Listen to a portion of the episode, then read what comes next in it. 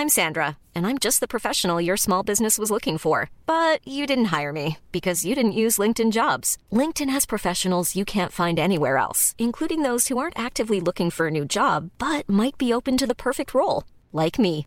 In a given month, over 70% of LinkedIn users don't visit other leading job sites. So if you're not looking on LinkedIn, you'll miss out on great candidates like Sandra. Start hiring professionals like a professional. Post your free job on linkedin.com/people today.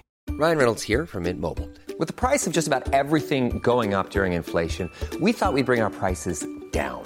So to help us, we brought in a reverse auctioneer, which is apparently a thing. Mint Mobile unlimited premium wireless. Ready to get 30, 30, bit to get 30, bit to get 20, 20, 20, bit to get 20, 20, bit to get 15, 15, 15, 15 just 15 bucks a month. So, Give it a try at mintmobile.com slash switch. $45 upfront for three months plus taxes and fees. Promo rate for new customers for limited time. Unlimited more than 40 gigabytes per month. Slows. Full terms at mintmobile.com. Many of us have those stubborn pounds that seem impossible to lose, no matter how good we eat or how hard we work out. My solution is PlushCare. PlushCare is a leading telehealth provider with doctors who are there for you day and night to partner with you in your weight loss journey. They can prescribe FDA-approved weight loss medications like Wegovy and Zepbound for those who qualify. Plus, they accept most insurance plans. To get started, visit plushcare.com slash weight loss. That's plushcare.com slash weight loss.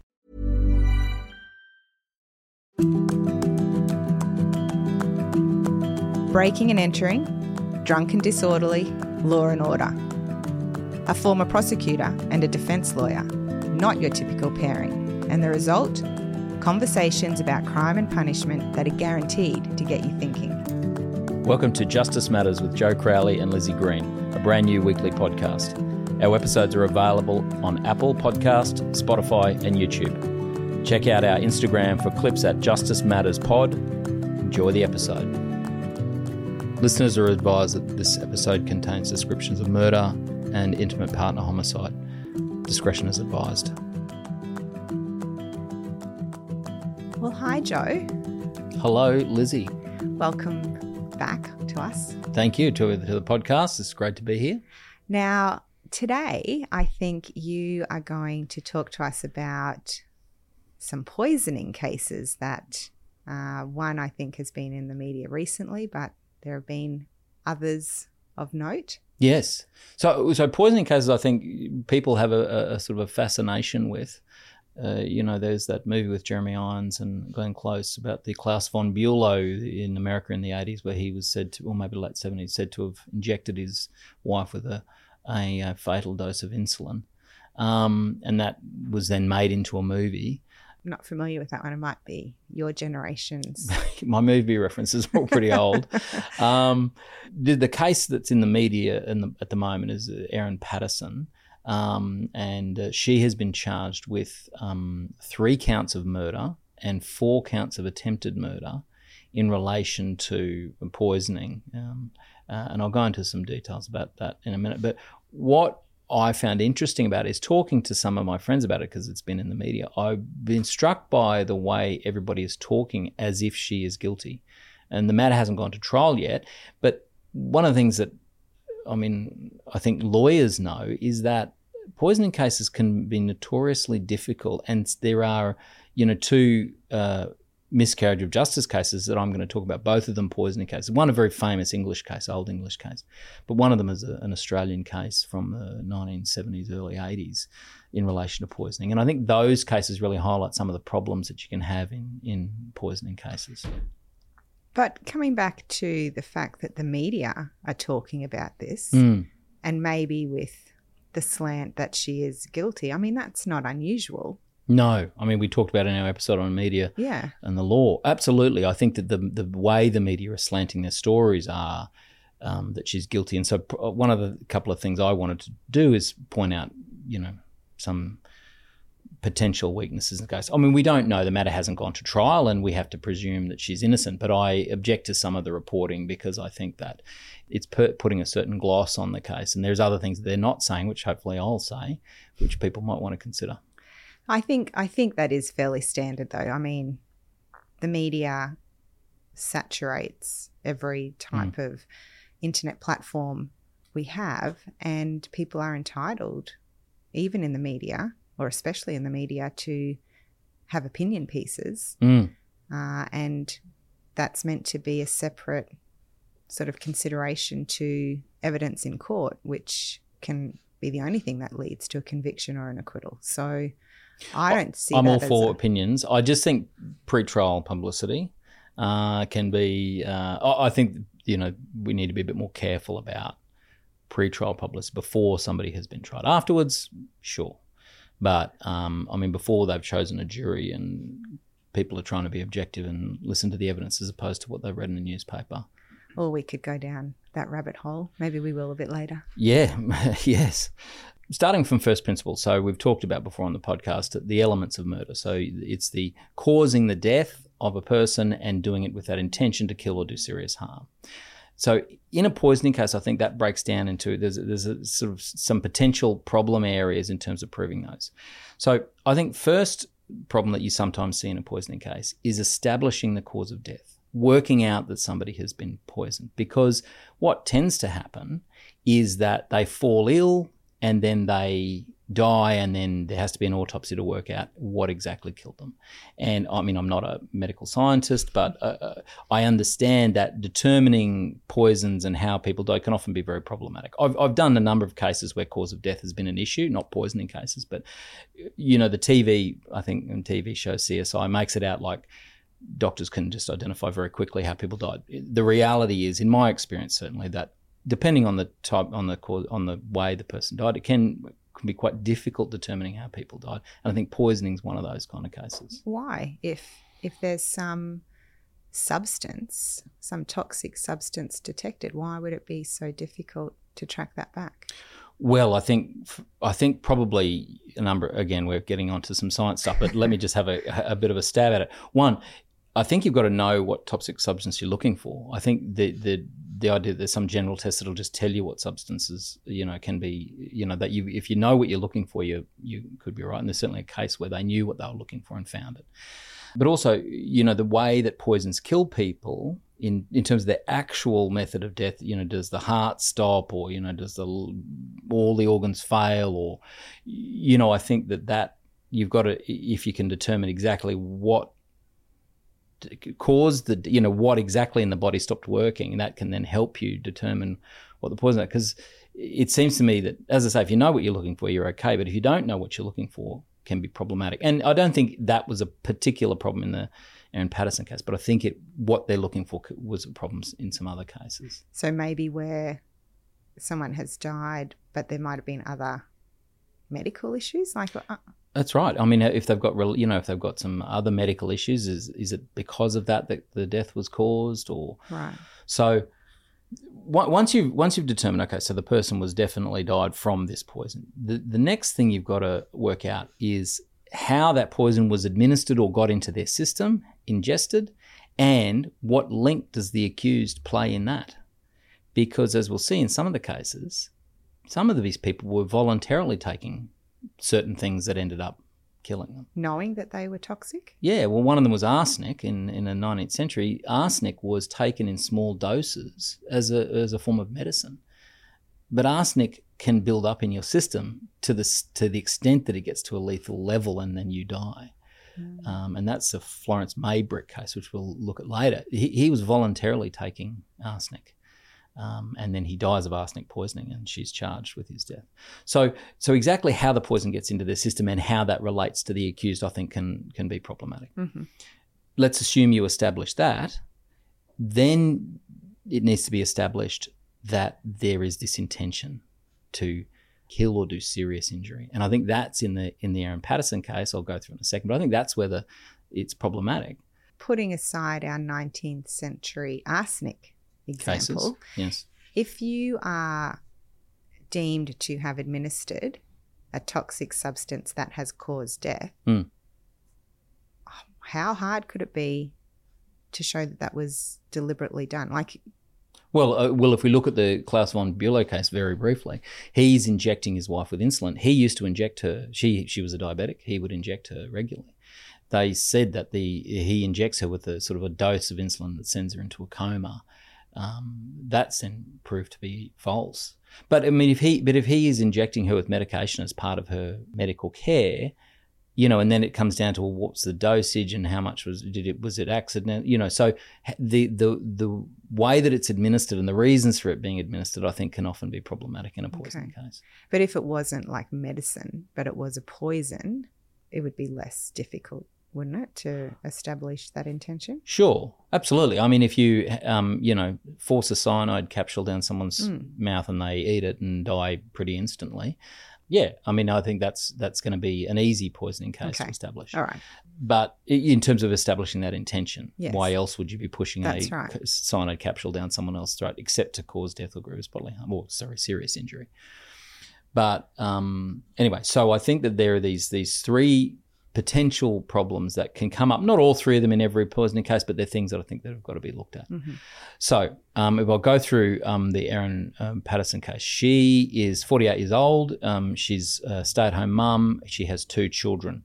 Um, she lives in a little town in Gippsland, Victoria, which is a beautiful um, area of country area of Victoria. It's called Leongatha. I hope I'm pronouncing that correct, correctly. Leongatha.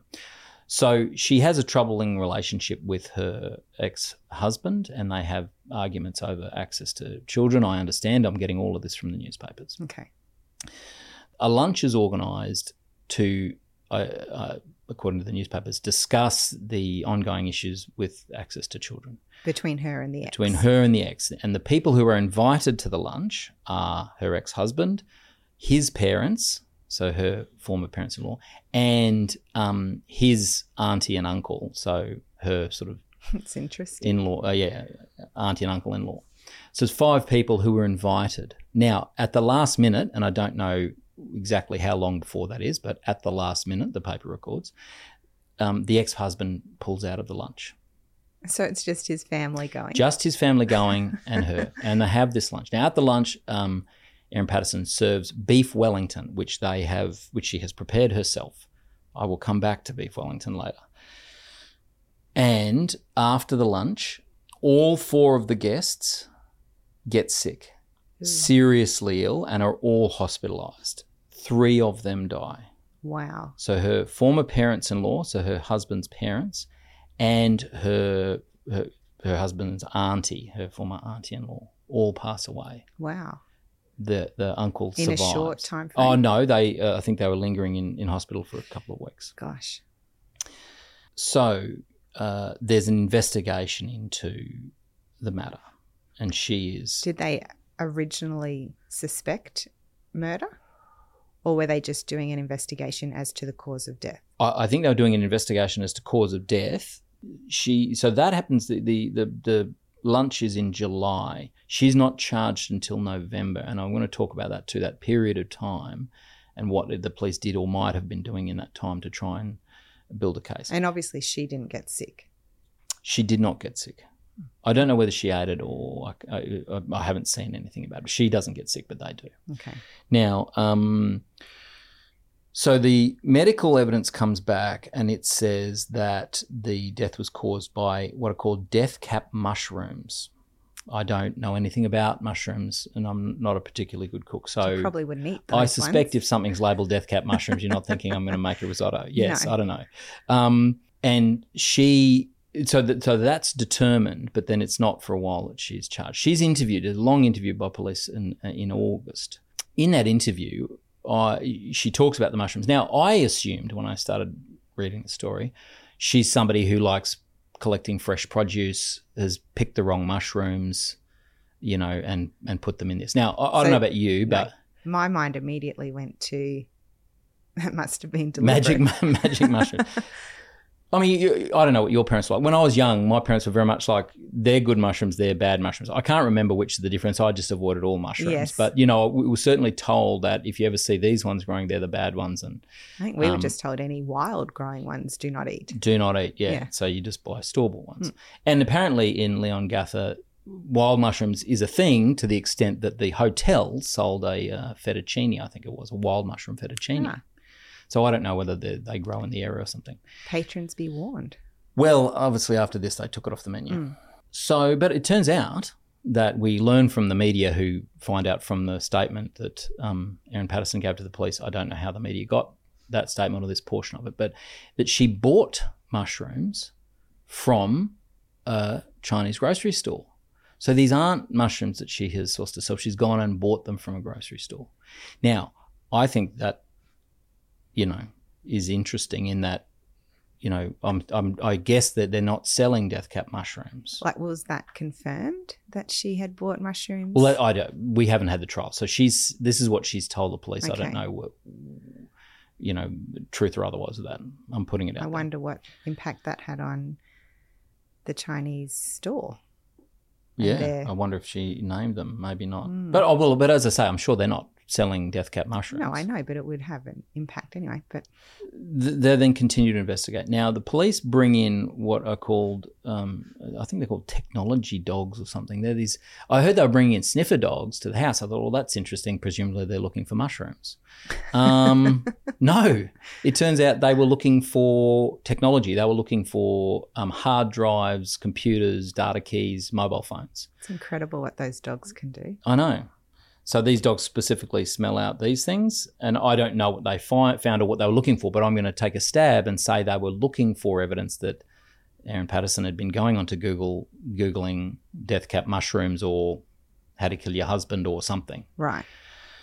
It's amazing how many people do stupid things like that. Yeah, Google. Remember um, um, Baden, Baden Clay. Clay? Yeah. That's right.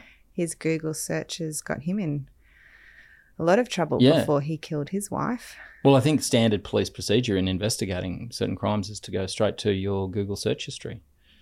I'm interested to know what they found. Certainly, I haven't seen any paper reporting what they found. My guess is they found nothing. Why? Well, because otherwise we would have heard about it. I mean, stuff that seems to be a bit incriminating does seem to be making its way to the newspapers. So um, I think it would be unlikely the police would keep if they found some smoking gun.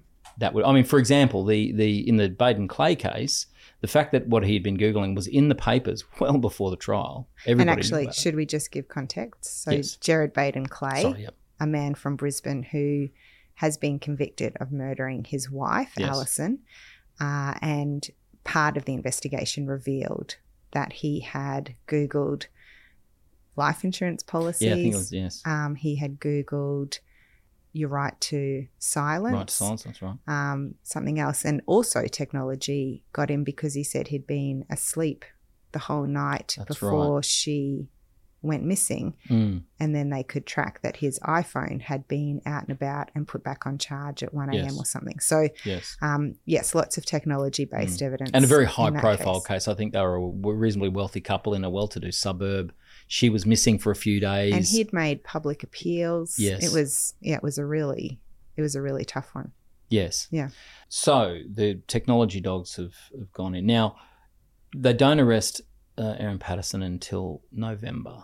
So what are the police waiting for? He, I'm going to have a guess here. Sorry, can I just ask? Yes. Did you say that they knew the mushrooms had been eaten in the beef Wellington at this point? Uh, that seems to be what is is the, the the mushrooms are in the beef. Well, I think Erin Patterson has admitted using mushrooms are a, a, an ingredient in beef Wellington. I should say that. Okay. I'll come back to that. Um, and uh, she's admitted to cooking the beef Wellington, putting these mushrooms that she bought from the Chinese grocer in in the in the beef Wellington, Okay. serving it up. And other question. Yes. When she was charged, Mm. Like is she on bail or is she on remand? Ooh, I don't know that. Okay. Because I wonder if some of the information was made available through the bail application if there was one. Yes, that's possible. So to explain, when a person is, um, uh, when the police are, uh, well, when there's a bail application, uh, affidavits are uh, filed in the court, and those affidavits are often public, so you can go to the registry and search them. And so that in cases, criminal cases, often the media can get information from affidavits filed by Because. I think that happened with Baden Clay. Mm. Yeah. So there was a case of um, Susan Neill-Fraser in Tasmania, not a poisoning case. She was convicted of killing her husband. He went missing. He's never been found. Is this the boat one? Boat one, yes. He was he was staying overnight on a boat, never seen again. Some blood found on the boat. Anyway, she was convicted, but she but there was a, a, a lag period between him going missing and being presumed dead and her being arrested. And during that time, the police bugged her house. Because they wanted presumably her to be walking around talking to herself about how she had murdered her husband. Now, they besides bugging her phone and her house, they got nothing for that entire period. Zero for the entire period. You're so cynical. Well, well, what else are you? You know, she lived alone. I mean, what else are you expecting? I don't know. So, um, you know, I mean, it's like Lady Macbeth walking the ramparts out, out damn spot. You know, whatever. So anyway, they don't get anything. yet. I think that's fine for the police to be utilizing investigative techniques, particularly like you're coming at it probably from defense. yeah. Of course, I'm coming out of But if, defense. if it was your relative who was missing, you'd be like, yes, bug the house. Let's see what we can find. I don't have any problems with that. These search warrants are highly regulated. Those kind of covert warrants have to go before in Queensland a Supreme Court judge, I presume the same in Tasmania, and they have to satisfy certain thresholds. And they wouldn't be issued if that wasn't satisfied. I have no problems with that. The issues I have is that it doesn't, you know, the, the, the, they don't seem to take into account their investigative techniques that find nothing. They only take into account things that find something. But the fact that they they they do all of this stuff and they don't find that she's on the phone talking to people about how she just murdered her husband. They don't find anything incriminating. That's relevant for the jury to know. And that isn't something the defense should bring out. That's something the prosecution should bring out. But if they don't utilize all of their investigative techniques, you don't know what evidence they would miss. And so you can't fault them for trying to get to the truth. And if nothing comes of one particular technique, that's not on the police. That's not them doing something wrong. And it's like you wouldn't expect police to say, oh, we searched the park um, where she'd gone and found nothing. Like you, the evidence that comes out in court is what they have found. That's Well, I, I must say, I think that it, it should be. Depending, I mean, it depends on the circumstances. Police often do an enormous amount of searches and, and investigation. I don't think they have to go through a chapter and verse. But I mean, I think that was an, very relevant in that case that they do all this covert searching and it doesn't come out. I mean, in the, I mean, in the in the Mallard case, Andrew Mallard from uh, West Australia, we've talked about before. He's um, convicted of murdering a, a woman in a shop and they did uh, an enormous amount of covert um, work on Mallard. They put a, a covert operative to to befriend him and follow him for a number of days, um, and got nothing. Now, none of that came out at trial. That was all discovered later on and put in the pardon petition. Um, so, uh, I, I think there are occasions when investigative techniques that turn up nothing do need to be put before a jury because I think that's useful. Now, I don't know what they found, if anything, in this period of time between, you know, August when they interview Erin Patterson and then arresting her in November. But my guess is that they have done the same thing, that they have um, put bugs in her house, they've tapped her phone, and they've tried to get some evidence that way. And again, my guess, I don't know, is that they haven't found anything. Because if they had, my I suspect it would have been leaked to the media. all right. All right. So the problem in the case seems to be so. Well, I talked about the three problems that you can potentially have in a in a poisoning case. I don't think it's a problem the cause of death. I think the, the the medical evidence seems to be clear. This is what they died from, and then the administering of it, how the accused is involved in administering the poison. In this case, again, doesn't seem to be an issue because it was at the lunch. They all ate it, and she prepared. Except her. Well, I don't. Maybe she's immune to it. Who knows? But, um, but the, it's the third one. This intention to kill or do serious harm that I think is problematic in this case. Okay, so serving a lunch to somebody that then causes them to get severe po- food poisoning, even, um, you know, life-threatening food poisoning, you know, is not doesn't indicate an intention to kill or do serious harm unless you've put something in it. Unless you have put, like one of the other cases we might talk about, antifreeze in it. So I mean, antifreeze is never going to be an ingredient in anything that you're cooking. For No. So, but if it's mushroom, I mean, if it's death cap mushrooms, okay. You know, nobody's eating death cap mushrooms. But if it's if if they are you know in a packet of mushrooms and you don't know, or you know you go and pick them in the woods thinking that they're not death cap mushrooms, but they are. I mean, those two circumstances don't indicate an intention to uh, kill or do serious harm. So I guess my pause for concern here is Mm. a she didn't get sick, which seems either extraordinarily lucky Mm. or by design. hmm And secondly, I mean, we're not talking about her current family. This is her ex's family. Presumably, it was not all, you know, sunshine and lollipops between them. So that adds a layer of consideration that perhaps there was motive. And I know that motive is not the same as intention. We have to be very clear to distinguish those two Mm. things at law. But evidence of motive can contribute to evidence leading to intention. So that's where I would be thinking don't rush too quickly to say inadvertent poisoning.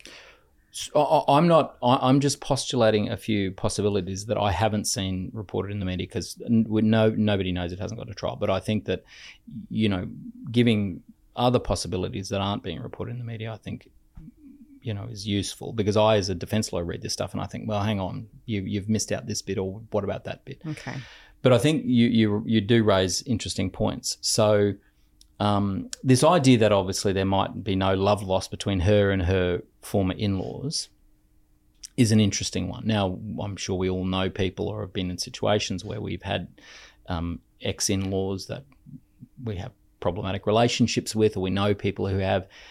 I think the fact that they were prepared to come over, it, this wasn't sort of an intervention where they just sort of came over unannounced, sat around and had some, you know, browbeating discussion about access to kids. This was a pre-planned sit down meal. That sounds quite convivial. That says to me that there's a level of goodwill in the relationships that they were prepared and, and a level of civility that they were prepared to do that.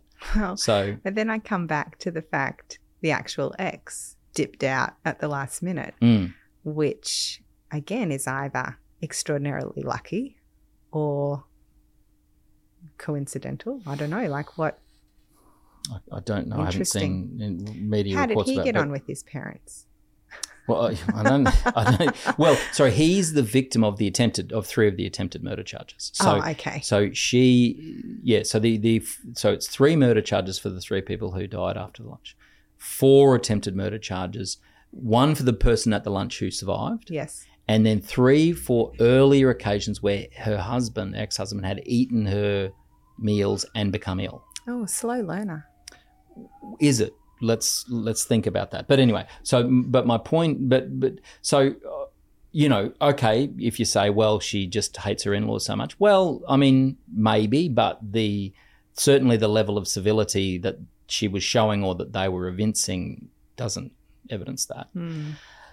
then uh, you know there's this idea that okay so you hate your ex and he, so it is the, you know the, you, she they say he wants to kill the ex. So he's the man who um, you know she's angry at she wants to kill him hence the attempted murder charges. If she wants to kill him when he doesn't come to the lunch and she's poisoned the beef wellington why does she serve it? Why doesn't she go oh that's spoiled. We're just going to have to get takeout you know Well, i mean Getting takeout, but if if you've invited people over for lunch, uh, and you've prepared something, you're not going to have a second meal ready to go.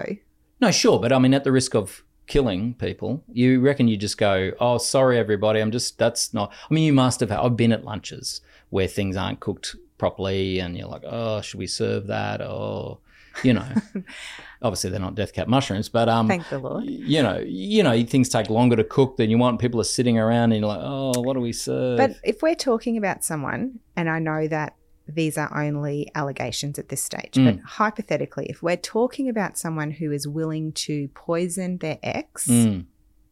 to death,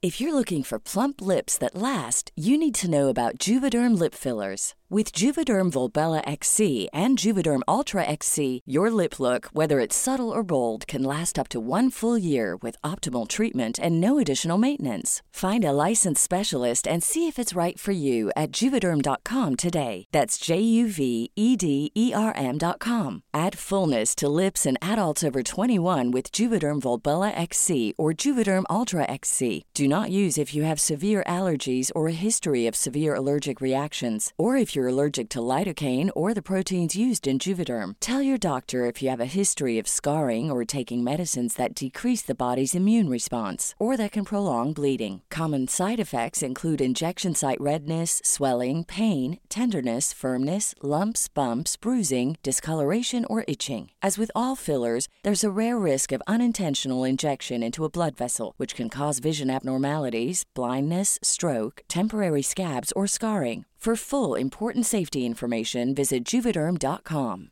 Hey, I'm Ryan Reynolds. At Mint Mobile, we like to do the opposite of what Big Wireless does. They charge you a lot, we charge you a little. So naturally, when they announced they'd be raising their prices due to inflation, we decided to deflate our prices due to not hating you.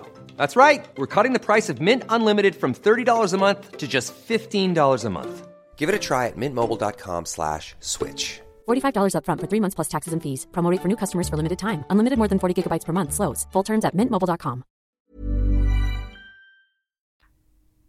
Do we think that she would have much compunction in saying, oh, well, to hell with it. I'll serve it anyway? Like, Sorry, committing mass slaughter. I mean, can you think of another occasion where three people have died? And she- And and on the Crown case, she was aiming at killing five people in one go. but I mean, that's Martin Bryant kind of stuff. That's just ma- that is slaughter on a mass scale. Yeah, but if she had prepared, let's say the prosecution are correct, which has not been proved. no, But let's say she had prepared poisoned beef Wellington for that lunch. yes. Is beef Wellington the little parcels? It, it seems to be like a, a giant sausage roll. Yeah, so they would have to have been individually prepared. Oh, I thought no. I think you make it as a roll and then you cut it up. Oh, right. I mean, I'm not. I think I'm not thinking cafe Oliver. beef Wellington. Yeah, okay. I'm not sure. Yep. But so either way, if the ex had come, she was clearly prepared to serve it to everybody. So Sure. she she was going into that lunch allegedly with the intent of serving the poisoned beef wellington to all of them. So if the ex isn't there, why why suddenly does she change her mind? She was willing to to poison them all in the first place. Sure. I mean, I think you've got to if you've got to the stage where she has deliberately poisoned the beef Wellington with death cap mushrooms, you are you're you're 95, 99 percent towards proving her guilty. You know, uh, But that's right. But so just because he didn't come, and you're saying, well, why didn't she just not serve it? Well, she was willing to serve it to all of them, presumably willing. If the Crown case is correct, she would have presumably been willing to kill them all hmm, I to know, which- successfully kill the ex. Yeah. And so it's not Yeah. that much of a stretch to say, oh, well, she went ahead with the plan. yeah, but even though it he sounds to me there. like an utterly extraordinary plan that but you that's would. because kill- you're not murderous. Sure, but I mean, as I say, you you uh, when is the last murder that you know that where somebody killed five people in one go? Because that's the In plan. on- Australia. well, anywhere. Oh, in America, it happens all the time. Okay, okay. So mass shootings. All right. Um, well, I mean, uh, okay, Australia. Let's pick Australia. Well, I Five haven't people in one go studied is just poisonings. well, it just is just staggering. Well, it's staggering. It's abhorrent. It's horrific to consider. But we're talking about human experience, and we know that maybe not all at once, but there are plenty of people who've killed multiple Mm. people. So this is just getting it all in one hit. Like it's not outside the realm of possibility. No, you're right. It's not outside the realm of possibility, but is it is it beyond? Could you be satisfied beyond a reasonable doubt? I'm not sure you could. Oh, I mean, we don't know the evidence, so let's not prejudge it. But What, but you're saying and, that- and, the, and can I just go back to your point about the mass shootings in America? Yeah, absolutely. But those people, when you look at them, they are troubled, you know, kids. And you hear all this stuff about uh, he was a goth at school and he hated everyone. He didn't talk to anyone. And then he turns up at the school with a, you know, with a M16 and thins out the crowd. I mean, you know, Erin Patterson seems to be a completely ordinary person who's a stay-at-home mum so- with two kids. so did a lot of those. Like, it's not every mass shooter who has been recognized as a troubled person until they commit the, the crime. Like, it, it's only once they commit the mass shooting in some cases that there's hindsight and they say, oh gosh, well, they, they did have this, this, and this. Like, it, Yeah, not well, all yeah, we see the signs now. around. Yeah, I mean, there's right. lot, so there's lots of people walking around who who have these kind of characteristics. They're antisocial. They're gothic. They, I don't know, hope, Oh, hopefully don't tor- torture animals or whatever. Yeah, yeah, and- not all of them commit mass shootings. Well, and not But all then mass I think shooters. all mass shooters do evince those kind of antisocial Oh, behaviours. I- I think that's a big generalization. I think a lot of them do, but I, I think it would be wrong to say that is always a factor. Well, I- I, don't like um, um, absolute statements, so I would never say always, but But if I just come back to you having so much trouble with her willingness, Mm. allegedly, to murder five people, do you have any compunction in accepting that she may very well have intended to kill her ex yeah, I've got lots of problems with that. as a concept? Like you're no, saying. no, of course, you, you know, people, you know, have a motive to kill. I mean, lots of people have a motive to kill That's their right. ex. But so yeah, I, I think it is horrendous to think of five people dying. But if you're willing to kill one person, it's Well- not it's not that much of a stretch to say chuck in the family as well. Like well, I think it probably is. I mean, often intimate partner hom- um, violence is situational. So within the situation, the person is violent. Outside of that situation, they're not. And Well, so, and- if you say, well, so I think it's, it is. If you say, well, I, my my level of hatred towards my ex is such that I would be prepared to kill them. I- Again, if if it's part of the situational violence, and outside of that, you're not actually a homicidal maniac who wants to kill everyone. You just have a, a deep seated hatred for that particular yes, person. I accept that. But so just like you're saying you're drawing some educated guesses here, just the fact that the ex and the family are willing to come over and have a lunch and you describe it as Convivial. convivial. I mean, is that fact? Because for all we know, there were custody disputes going on. For all we know, the ex's parents might have been actively working to get greater access or custody. You know, you don't, I don't know, and I don't know if you know the answer to this, but if you expand the potential circumstances to be that not only did she have conflict with the ex, or not only were there custody issues with the ex, but potentially with the extended family, then your situational argument for intimate partner violence, which can extend to general family violence, could very well have encapsulated the grandparents and the aunt and uncle. Yeah, certainly. I mean, we see that in domestic violence applications that it, it's not uncommon for people to apply and then add their relatives of, as as people who should also be covered by the restraining right. order. Because yeah, so I- I, I completely accept that, but I, I think. And I'm not saying it's you say, well, if I'm prepared to kill one, I'm prepared to kill five. That's possible. That's absolutely possible.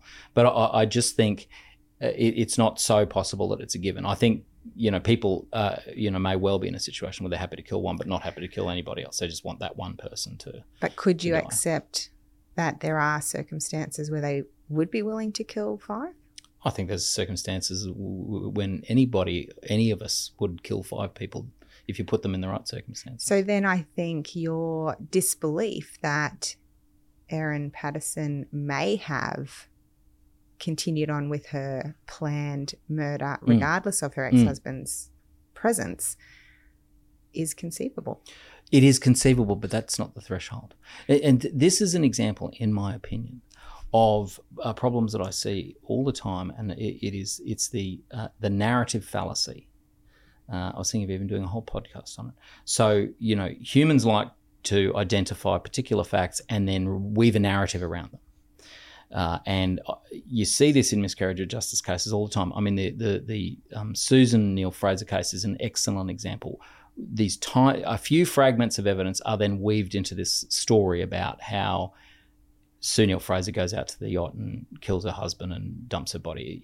You know, uh, similarly here, yeah, of course you can with a few set, you know, a number of facts and weave a narrative but I, I always like to, and I've actually used it in jury addresses, talk about Occam's razor about, you know, the simplest an- answer is most likely to be correct. So, it, you know, to say, is it possible? Yeah, absolutely, it's possible that she is a homicidal maniac who was prepared to commit mass slaughter on her ex and his relatives because she loathed them so much. That's absolutely possible. Is it likely? No, I don't think so. I, I think the most obvious, using Occam's razor, the most obvious answer is that this is just a, a, a lunch that's gone horribly wrong. Now, what the prosecution have done to support your your position is they've also charged with the form, the the attempted murders from these three previous occasions. Well, and I I am pretty stuck on the fact she's the only one who didn't get sick. Okay, well, I mean, as I say, I don't know the details around that. Um, maybe it's been in the news. I haven't seen it, but so I think what the prosecution have done is they've charged the attempted murders as a way to shore up the idea of intention for the for the actual That's murders. putting a lot of deceptive conduct. It's not deceptive at all. It's, Well- I'm sure they're completely upfront about that, and they But- want to run it all at one tri- as one trial. and- no, I'm not saying they're fabricating. There's no, no. but so if there are circumstances from previous occasions that justify Hmm. an attempted murder charge, why wouldn't that be part of the case? Like, obviously, it has to be part of the case. Yeah, so they say it's justified. I don't know what the evidence is, so let's assume that it is justified. But but it it in, it helps them. The the three attempted murders helps them prove intention on the actual murders. Yeah. And why is that bad? If she had, Well, when you say it's bad, I mean it's neither bad nor good. It's how it's how our system works, and it's and and there are rules around you know running different charges in similar in the same trial and all that kind of stuff. And I I, I don't know if those arguments are going to be had or whether they're it's, it's accepted. But I'm not saying that there's any, anything inappropriate. I'm saying as a as a matter of uh, trial tactics or rhetoric or uh, you know or persuasion the fact that they've charged with the attempted murders is really integral i think in them proving the intention on the murders. To show that on previous occasions he has eaten her food and gotten sick and then he was supposed to turn up to this lunch didn't and then all the other people bar But- one. I mean, it's not as though, by the sounds of it, it's not as though it was one occasion where he got sick after eating at her place. uh, there's three Yeah, so if there's three, I mean, that does, in fact, potentially show a pattern of behavior, which is very germane to what happened or did not happen on the day the parents and the aunt and the uncle came well, it, to lunch. Well, it is depending on how you look at it. So, so November 2021, May 2022, September 2022, he eats her food and gets sick. How sick? Uh, I don't know, sick Like enough for it to be. Oh, I don't know, but sick enough for the prosecution to feel that And there must have been records, I would assume, if they Yes. are going to charge. Well, there might not have been. Maybe he just said I got sick and vomited for a few days and never went to the doctor. I don't know. But anyway, let's accept that he eats her food and he gets sick. Let's accept that. That's three occasions. You say, well, that indicates a pattern of behaviour. That is over the course of at least twelve months, and it, they're not married anymore, so how often are they eating together? Well, I, I don't know when they separated, but you know, in 2021 and 2022, she's cooking him meals. But I assume it wouldn't be regular if they're no well, longer together. yeah, but this is my point. Let's assume they're together. He's she's cooking him meals every single night of his life. So 365 meals, he gets sick out of three of them. I mean, that's not a bad statistic in terms of cooking. I have never. Cooked a meal where someone got sick. No. Although I should I, say, I would believe that about you. no, well, You're I should say diligent. my 14 year old would be jumping up and down because I did recently cook her a sh- chicken schnitzel that was still pink. And Oh, now wow. she's off chicken. So, but she didn't eat it and get sick. No, no, but sure. But I mean, I, I'm sure you're a great cook. But I mean, are you an experimental cook? Maybe Erin Patterson's experimental. Maybe she likes to throw in different ingredients and see how things work and see what happens. I mean, I don't know, but This, but to say, oh, he got sick on three occasions and just leave that as a as a statistic out there, I think that's problematic because it's like, well, let's put that in context of how often she cooked for him. Let's put it in how context many of what kind of times have you was. cooked for someone and they've become sick? Well, I hope none. Nobody's ever complained, but I don't cook. I try. Well, I mean, I do cook a few times a week uh, for anyway. But, But three is a lot. but I mean, I know of a story where a woman cooked and used in cooked made mayonnaise from scratch. The eggs were bad. It was at a it was at a function which was a fundraiser. A whole lot of people at the function got sick, oh, and the and an old woman died. Ooh. Yes. like this was someone you knew? Well, it's a friend of a friend. Yes. So So- but that's one. That's one occasion. Sure, but but I'm saying, I mean, I, I haven't made a study of how often people die from food poisoning. I suspect if we got a doctor, they'd say it happens more often than you think. And older people do tend to Mm. More be more susceptible. susceptible. I mean, these people are in their late 60s, early 70s Yeah. who died. But so three times. Once is unfortunate. Two is concerning. Three is next level. Okay, well, that kind of statistical analysis has been shown to be wrong in that recent case where the woman had four babies die of cot death or whatever. Folbigg. Folbigg. Okay. And they said you can't use that kind of reasoning. And any statistician would tell you you can't do that kind of All reasoning. right, but let's just be very clear with Folbigg that she was convicted and served 20 years, and Sure. it was only when there was medical evidence that could be relied upon to show the genetic predisposition that she was exonerated. So that's a different that's a different circumstance. I don't think it is. And the and the and the the prosecutor's address to the jury in that case was exactly what you just said. It was one's tragic, two is even more tragic, three is absolutely curious, and four is she's definitely a oh, murderer. I I I am very adamant that she should never have been convicted. What I'm saying is it is a different circumstance to three separate meals that have resulted in serious illness. I would have to assume if it's going to justify an attempted murder charge.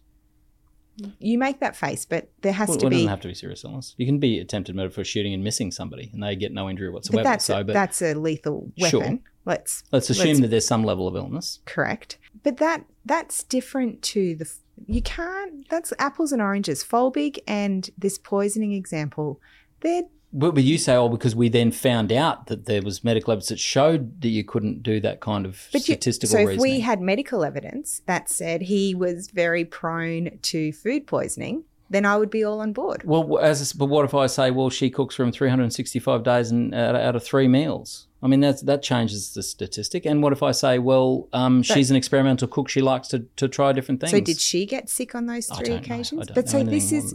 But but, but, but my point is, would you be say, well, we- yeah, absolutely, all these things would be a factor. And which- I can't help thinking, and I know, I know I'm coming at it from a prosecution perspective, but if they are going to bring an attempted murder charge against her, then I would assume she did not get sick on those occasions. And so, what is the likelihood on four occasions where people have gotten sick, the fourth so sick that they die? And she's at those meals and she amazingly does not have any side effects that's got to be more than coincidence, Joe. Like we're Well, well, I think that's dangerous statistic. I, I think reasoning from statistics is always dangerous. I really do. reasoning Um, from oh, from- statistics. So going, well, it's happened four times, so she's definitely guilty. I think I'm not saying she's definitely guilty, but I'm saying I can understand a why they've charged these offences, and b why they would also charge the attempted murders from prior occasions and have that be part of the overall case. Mm. Yeah, I mean, uh, I'm sure there's a legal basis for it. That's why they're doing it. But m- my point is, from a from a rhetorical point of view, from trying to convince a jury, the the attempted murders are essential, I think, to the murder because they because they support this intention Yeah, to kill the okay, that's fair.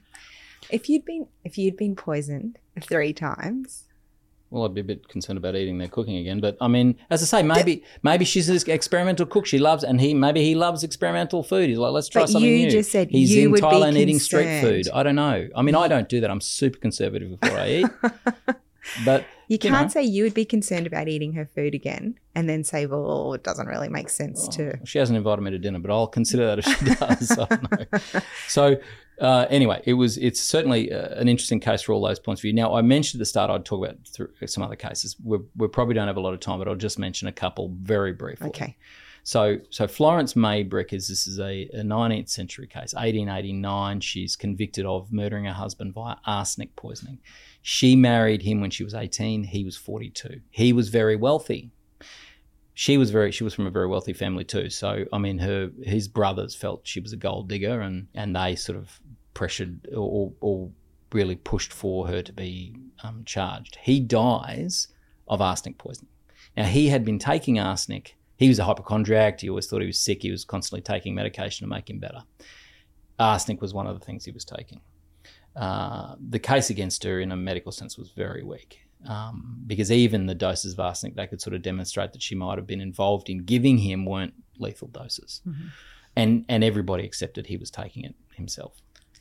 She's convicted. She's she's sentenced to uh, in 1889. She's sentenced to death Wow. commuted two weeks later. Apparently, the judge's summing up was just off the dial bad Okay. because there had been infidelity in the marriage. He had mistresses, she had partners. The jury never heard that he had mistresses. The judge really went on about how she had been, you know, unfaithful in the marriage. And so it's commuted to life imprisonment. So it becomes a cause celeb in England because she, um, the women's rights groups are up in arms about how, you know, patriarchal the legal system Yeah. is and the double standards. But it's also used as a, a way to push for the creation of a court of appeal because there's no right of an appeal from a jury in 1889. Uh-huh. You're convicted by a jury, that's it. So that's one of the cases they used that said, well, there should be a, an appeal because the trial was so bad, you know, we, it should be corrected on appeal. So who commuted the sentence? The look, the Home Secretary or something. Oh, you right. Know, the, Okay. It's uh, England in England, so I think the Home Secretary Right. deals with all of that. So she does 15 years in jail. Apparently, Queen Victoria was convinced she was guilty, and that's why she couldn't be let out of jail. When Queen Victoria dies, she's let out of jail. Wow. Goes back to the states, dies in poverty. So, um, but that is a case, and a, a case in those three elements that I talked about. So, arsenic poisoning, they say he died of them. not sure the standard of medical you Proof. know, proof, but anyway. Um, but he he how did how did was she involved in giving it to him? Well, he was taking it voluntarily, you know, and so that really affects both whether she administered a fatal dose, but also w- whether she had intention to kill. And again, they said intention to kill because she would benefit from his death by inheriting. So was there evidence she had given him any doses? Yeah, she would she would give him some medication from time to time. Yeah, I mean a bit like the Klaus von Bülow case. She was he was a hypochondriac. He was always taking medication. Right. And they and they got to a stage in their relationship where they really disliked each other. I think it's quite a toxic relationship. But Okay. and there was talk that they were going to divorce, and so that was all used as motive. Right. So it was based on motive rather than Yeah, intent per se. yeah. Mm. Then there's the other in the Australian case, which is fascinating. Um, Emily Perry in the in 1978 and 79, she's charged with attempted murder of her husband, two counts, by arsenic poisoning. She's convicted. It goes all the way to the High Court. I don't even know how it got through the South Australian Court of Criminal Appeal. I mean, the, the case was so woeful. The High Court just absolutely tore it apart. Justice Murphy's um, decision is hilarious. He is just scathing about the the expert evidence. So the guy, he gets sick from arsenic poisoning, but his hobby is to renovate old pianolas and pianos, which apparently often had, you know, rat poison in them, which is arsenic, uh, and also had lead in them. And so that uh, you know, and he'd been he'd been sick a number of times, and then he you know gets really sick, I think, and that um, she's charged with attempted murders. But unbelievably, to support that charge, they accuse her and run evidence in front of the jury of how on three previous occasions she has poisoned people. Her Other people? Other people. They say she poisoned her second husband. This was her third marriage or something. He had died from arsenic poisoning. Um, never charged at the time. So this is, you know, 18 years earlier. I'm Never charged, no already issues. leaning towards those statistics. She anyway. she she uh, collects his insurance policy. So they run this effectively murder trial for an 18 year old murder.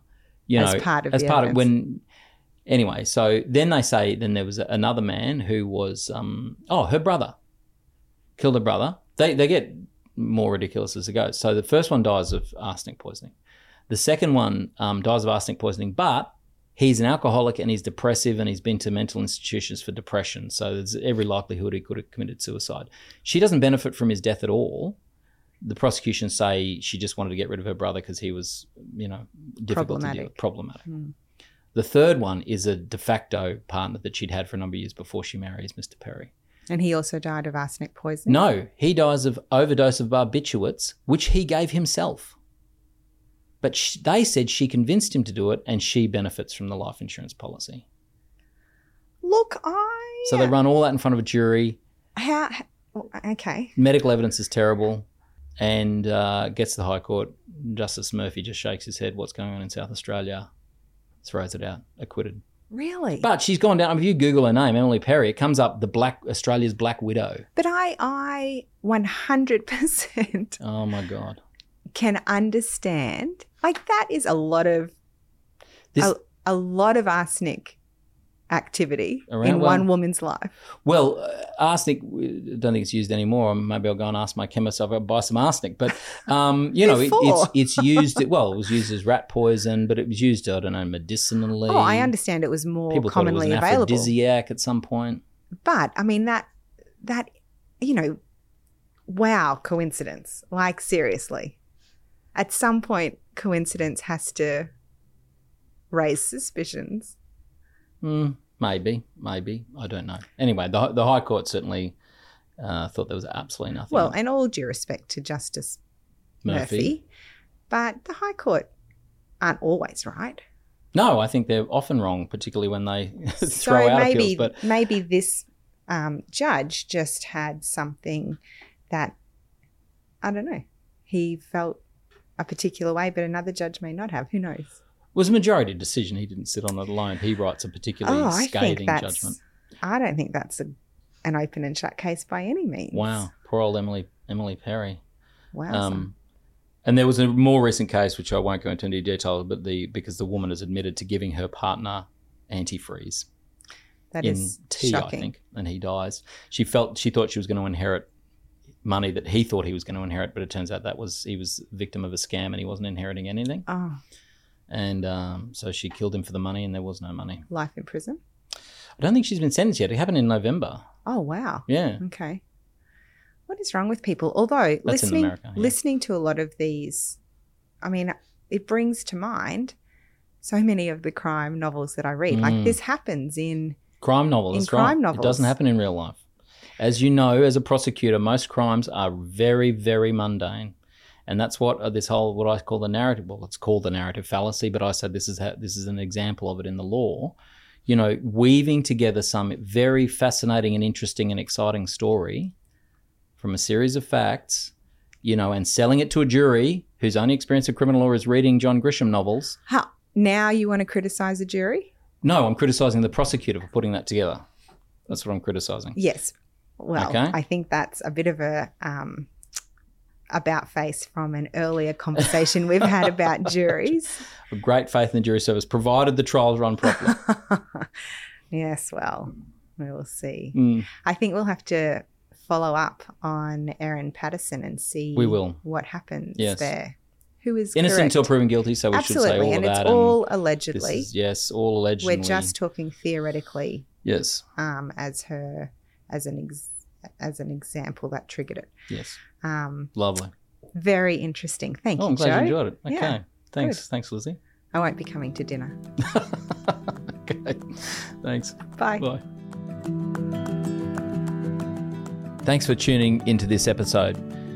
You can find links to the cases that we discussed in the description. You can also find a link to Guardian Criminal Law, and a big shout out to them for making this podcast possible. The majority of criminal cases involve people, normal people, people like you, people like me, who find themselves in unusual set of circumstances that would not usually occur in their life. My name's Mark Savick and I'm here to assist you with your criminal matter. I look forward to hearing from you and being of assistance to you. If you're interested in clips, you can look at them on Instagram and TikTok. Just search for Justice Matters Pod. See you next episode.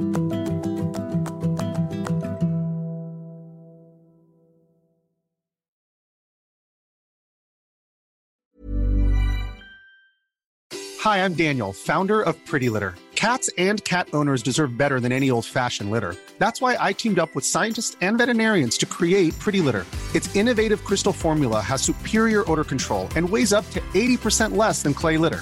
Pretty Litter even monitors health by changing colors to help detect early signs of potential illness. It's the world's smartest kitty litter. Go to prettylitter.com and use code ACAST for 20% off your first order and a free cat toy. Terms and conditions apply. See site for details. Planning for your next trip? Elevate your travel style with Quince. Quince has all the jet setting essentials you'll want for your next getaway, like European linen, premium luggage options, buttery soft Italian leather bags, and so much more. and is all priced at 50 to 80% less than similar brands. Plus, Quince only works with factories that use safe and ethical manufacturing practices. Pack your bags with high-quality essentials you'll be wearing for vacations to come with Quince. Go to quince.com slash pack for free shipping and 365-day returns.